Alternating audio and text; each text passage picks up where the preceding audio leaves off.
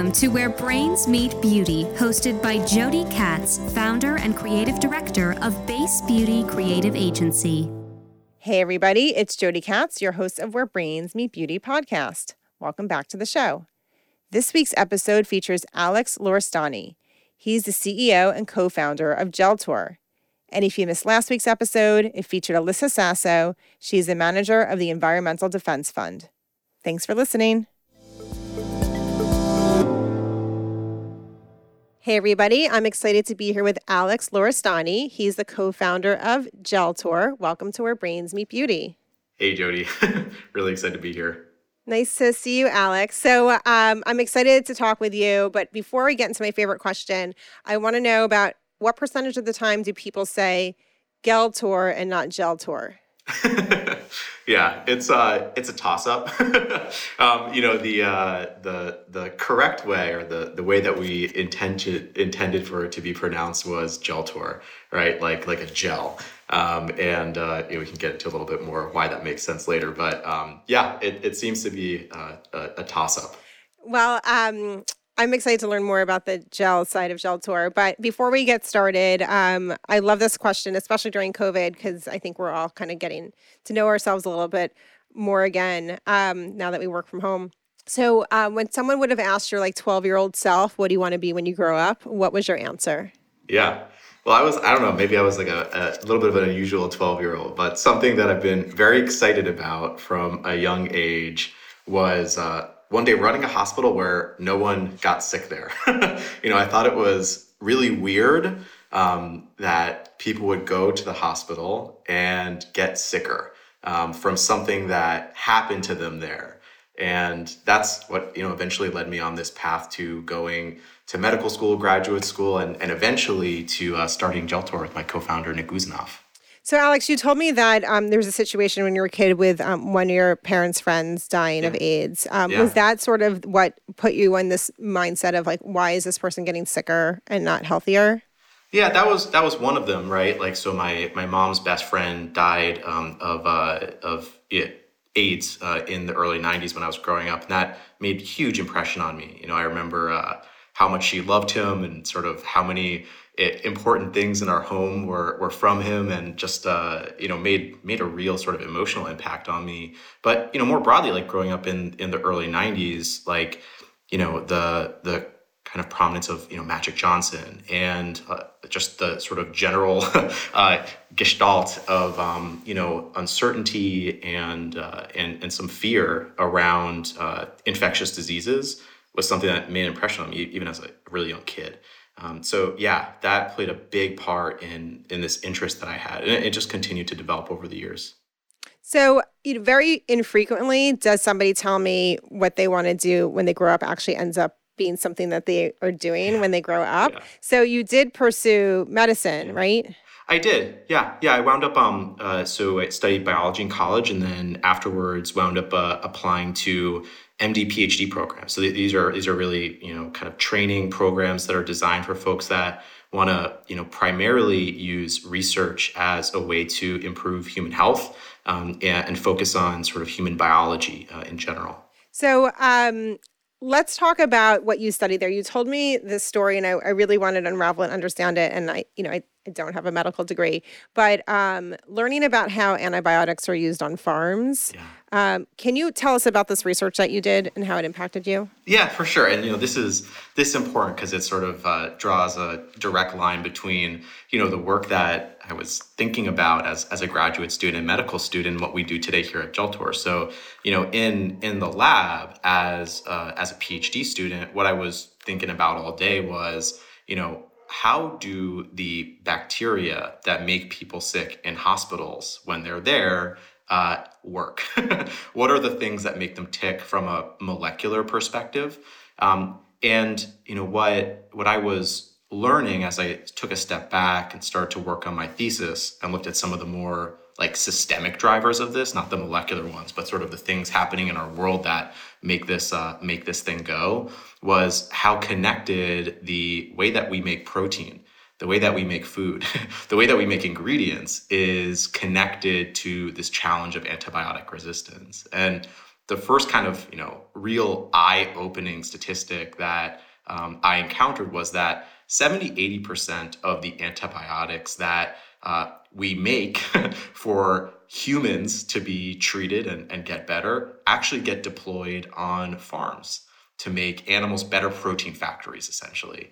And uh, that made me stop, you know, in, in my tracks almost, right? It was, um, uh, it was shocking. And, you know, within that, being able to kind of through uh, epidemiological research and, and some other work, you know, done by others, is trace back from that, you know, kind of ecological problem happening on farms back into communities, right? Seeing these bacteria that were becoming resistant to antibiotics in the communities and ultimately back in hospitals.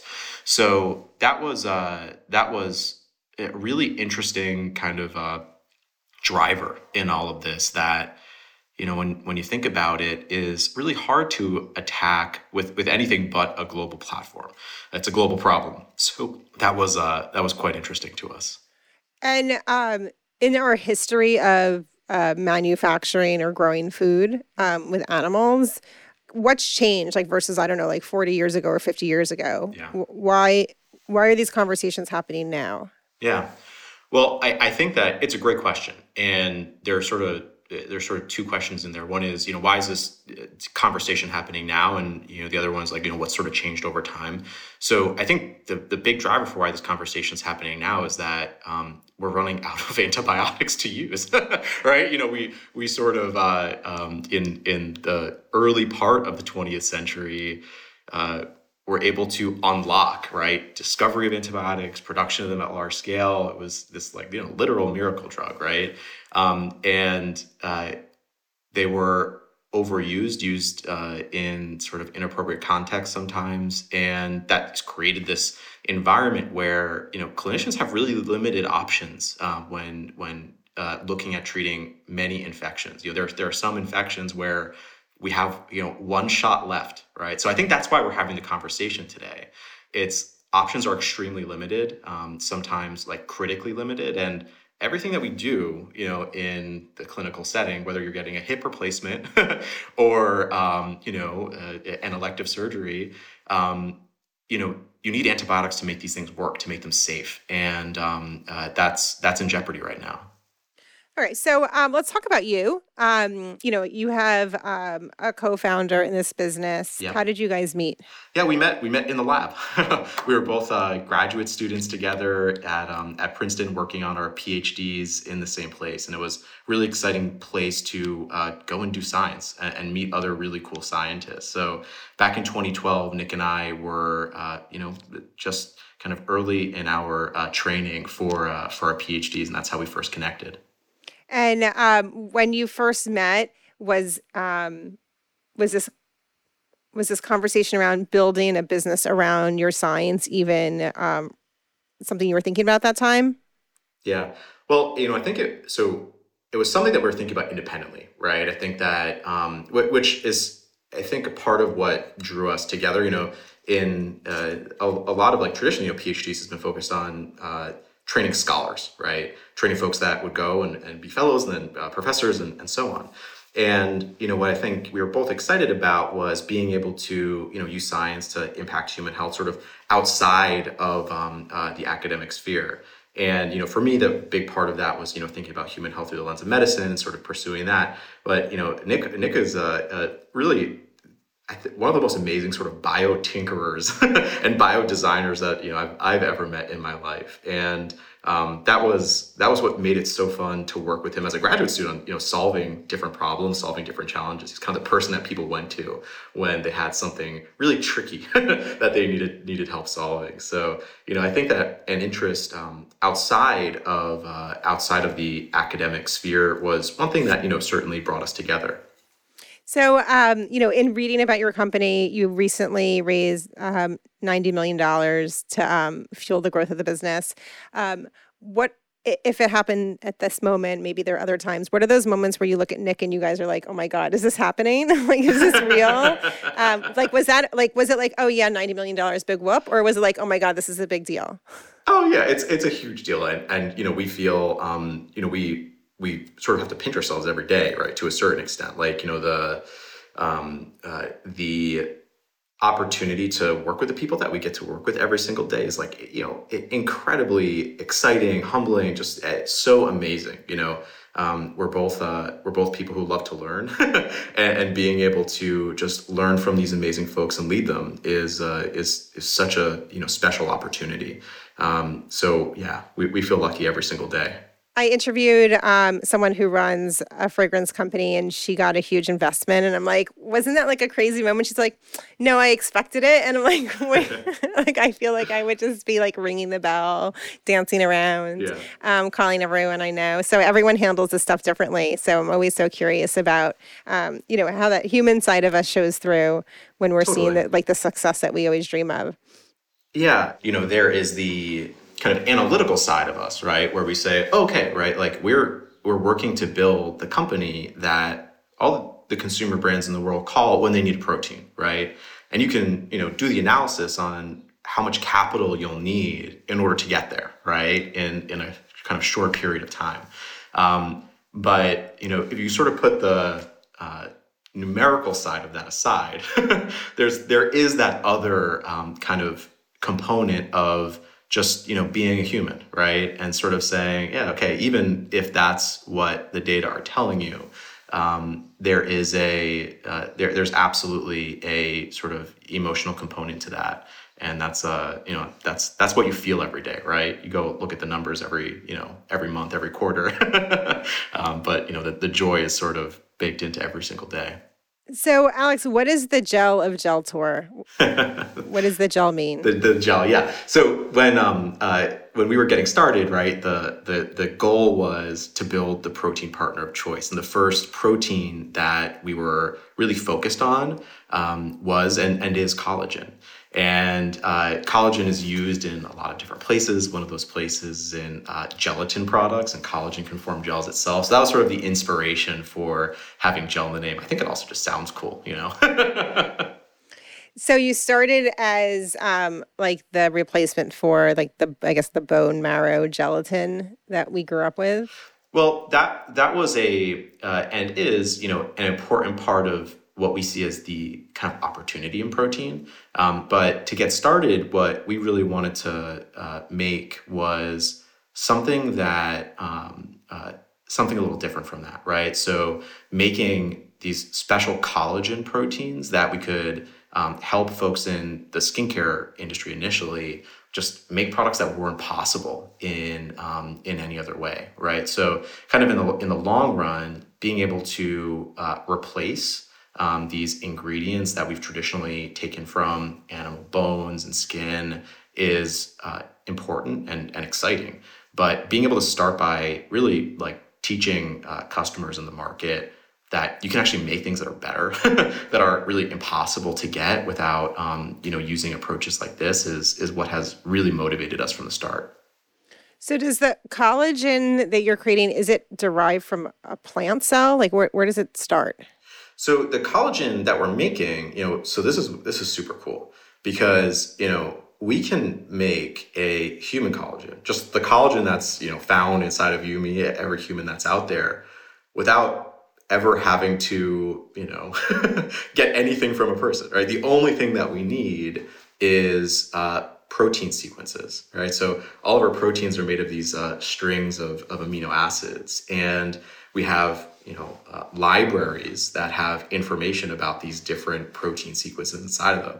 And when you go through it you can actually say or ask i should i should um, phrase it as you can ask like what is the best collagen for this particular kind of product right? And then go and find it and take that sequence information and build a fermentation process that requires zero zero animal inputs and make it.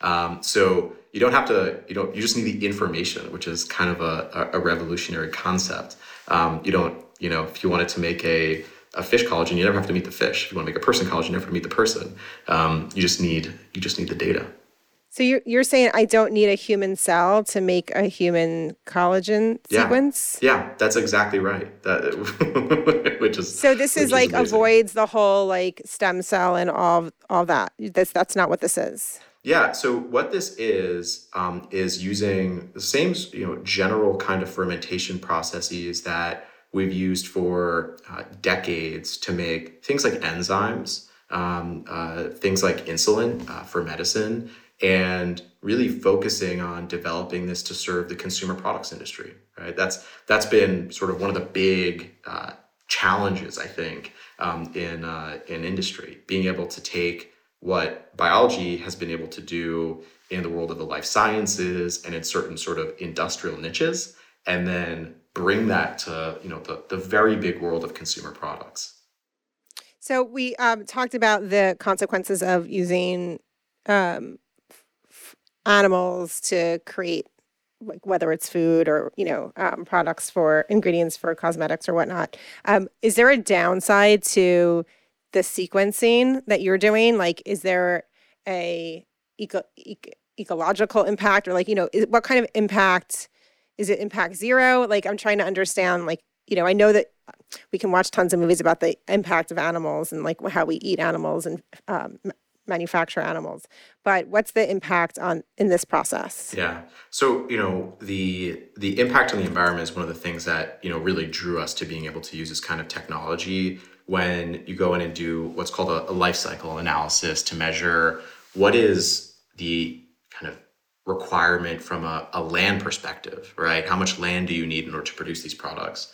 How much water do you need to produce these products? How much greenhouse gases and greenhouse gas equivalents are um, produced in the production of, of these proteins? And then you compare it to what it takes to get a similar protein from an animal it's it's extremely favorable so you know from that perspective it is um, it is highly advantageous today and and only getting better. I think that the biggest challenge right now, you know, this is these are really new products, right? We we launched our our first ingredient in 2019, so I think the biggest challenge, you know, for um, for the market is um, uh, you know their their premium positioning right so you know because we're so early in the development of um, uh, of, of products of scale you know, we can really only access a, a, certain segment of consumer products today. We're working really hard to rapidly change that, right? This year, we're going to be launching our first product in the food and beverage um, uh, sector and going to a completely different level of scale for this produ- for this production. Super excited about that. So the team is making amazing strides to be able to essentially bring this technology to a wider um, uh, a wider audience, which I think is the biggest challenge today. Right. So, are there products on the market that have gel Geltor collagen in it? Yeah, yeah. So um, we it's it's amazing to like think about this, but there are like tens of millions of uh, units of consumer products, you know, around the world um, that have been sold powered by Geltor proteins um, from Asia to North America to, to Europe now. So, you know, we have really quickly seen, you know, the the demand from the industry, um, first in, you know, cosmetics and personal care, and now entering food and nutrition, um, translate into like real products in the world that are that are doing phenomenally well. And um, on the beauty end of it, are are you able to run clinicals on your ingredients to get beauty brands the claims that they need to be able to sell well in yeah. this market? Yeah, it's it's a great question, and the short answer is yes, right? And I think that's one of the kind of most important things that we actually do. Um, when we've gone out and looked at the sort of literature and the existing uh, data around you know different proteins that you know our, our customers use, there's not a lot out there, right? So you know what we want to be able to do is uh, help our customers understand you know how much of the product to use how many times a day to use it um, you know what are the conditions where it can be the most effective? Um, and you know we we do that through th- through data um, that's generated through studies um, I- including clinical studies. So uh, so yeah um, we've been able to actually one of, one of my favorite ones is when we actually had a, a head-to-head of uh, uh, a formulation you know same exact formulation, either powered by Geltor collagen or by marine collagen. Um, and we were able to show conclusively that you do a better job with the Geltor collagen across a couple of parameters. So that was one of the first like really early data points that we were able to, um, you know, rally around. And um, do brands plan on like marketing that they have Geltor collagen in their products. You know, is that Yeah. something that any of the brands are using as a selling point? Because you know the customer shops by her values now, right? So Yeah. the fact that it's not animal derived and that it's you know saving X, Y, and Z from an environmental impact is really exciting to the customer. Um, have you had any conversations like that with brands? Yeah, yeah, it- and that's been uh, really cool to see. so uh, we have customers today that are actively um, advertising and marketing Geltor and or the branded ingredients of Geltor uh, alongside their products, right? And we have more that are going to be coming out this year. So you know what what we've been hearing from our customers is you know one it's it's really um, it's a mark of innovation and uh, and performance. You know, first and foremost, I think that you know in the beauty industry in particular, sustainability and uh, you know kind of ethical products are more and more just becoming table stakes. And you know the the emphasis really is on the products have to work, and and this is you know one way that you know the brands have really looked to differentiate it, saying, hey, look, this is um, the like the protein innovation company, and uh, and this this product is proudly powered by it, which is um, incredibly exciting. That's so cool. Are you allowed to say the names of the companies that use your ingredients? Um, so we have there's there's one that I, I know that I can share because it's uh, it's out you know in in the in the public domain. So um, there is a uh, th- there's a a really cool brand, um, a part of the Unilever portfolio in uh, that's based in Korea called AHC. Very clinically focused, and they uh, within the past few years, you know, put out a, a, a great story about how um, you know one of their products, which owns you know most of the the segment um, where they're where they're operating, is powered by a, a couple of Geltor ingredients. So um, that's uh, that's the AHC product line in Korea, which is now um, you know a, a global brand, which which we just which we just love. I'm excited for it, this in beauty, but I'm really excited to see how this rolls out into um, food and beverage. Because I, you know, there's just more people eating and drinking than using expensive face creams, right? So I'm really excited to see what that kind of growth looks like for you guys. Um, so, Alex, uh, our last topic is going to be on leadership style. You know, you seem like a really um, nice guy, you know, and I've met a lot of people in this business, and some of them, man, many of them are really nice, but some of them are, you know, a little seem very ego driven or, you know, um, self serving. Um, so you don't come across that way to me. Um, tell me a little bit about, you know, your leadership style in the organization, especially as you scale. It sounds like you're growing rapidly. Yeah. You know, it's a it's a great question, and I think that the uh, the first sort of uh, reflection that I have is that you know it's had to change over time. Um, when when Nick and I started uh, six years ago or so, um, what I think the company needed from me as a leader was very different than you know what the company needs from me as a leader today, where we have you know 70, 80 people um, uh, operating in you know a very unusual environment.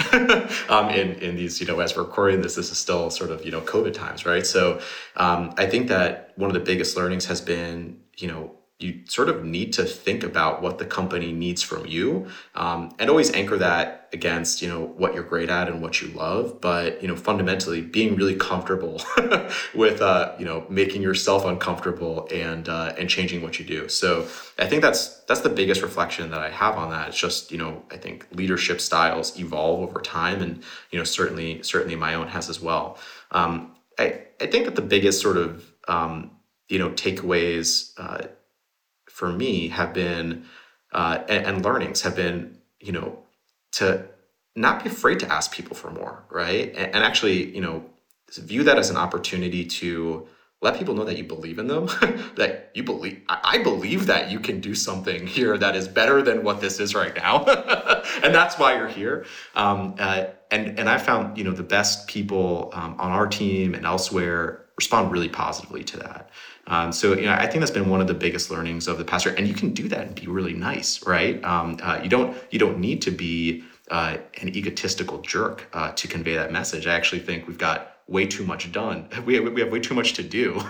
to uh, we have way too much to do for ego to get in the way um, in, in, those sorts of interactions. So uh, yeah, no, I, I think that biggest learning for me has been that leadership styles need to evolve, um, sometimes rapidly as you grow.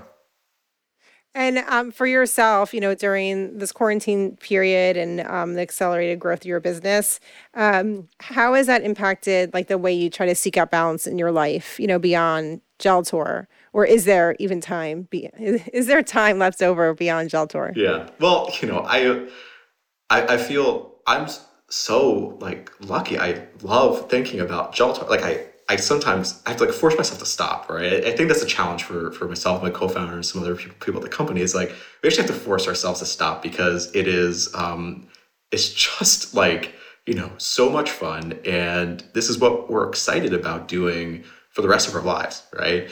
Um, uh, at the same time, you have to recognize that every once in a while you need to unplug. All right, every once in a while you need to unplug. So I, I, think that there are some useful ways of actually, you know, forcing yourself to do that. Um, uh, and you know, a, a, that's sort of sort of how I think of balance, right? It's like making sure that you're creating spaces. I I love walking my dog, right? I love walking my dog, leaving my cell phone um, at home when I'm when I'm walking her, and um, and uh, you know, just kind of taking that time to you know not think about things intentionally.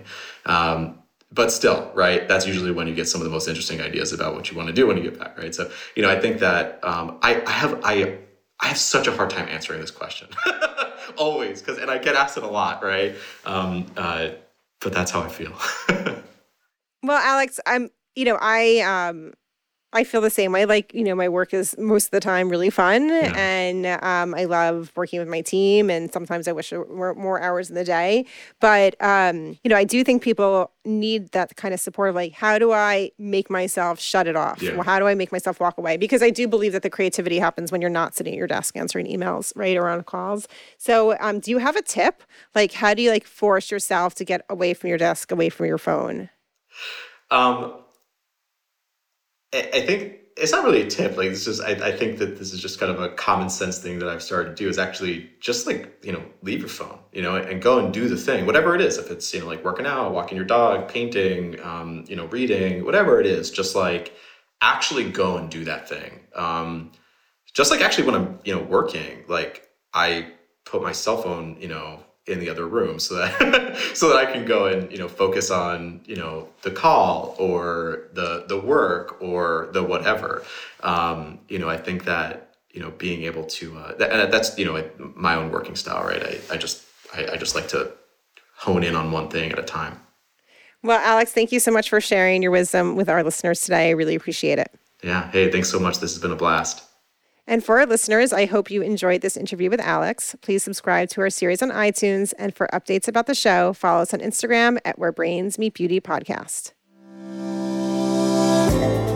Thanks for listening to Where Brains Meet Beauty with Jody Katz. Tune in again for more authentic conversations with beauty leaders.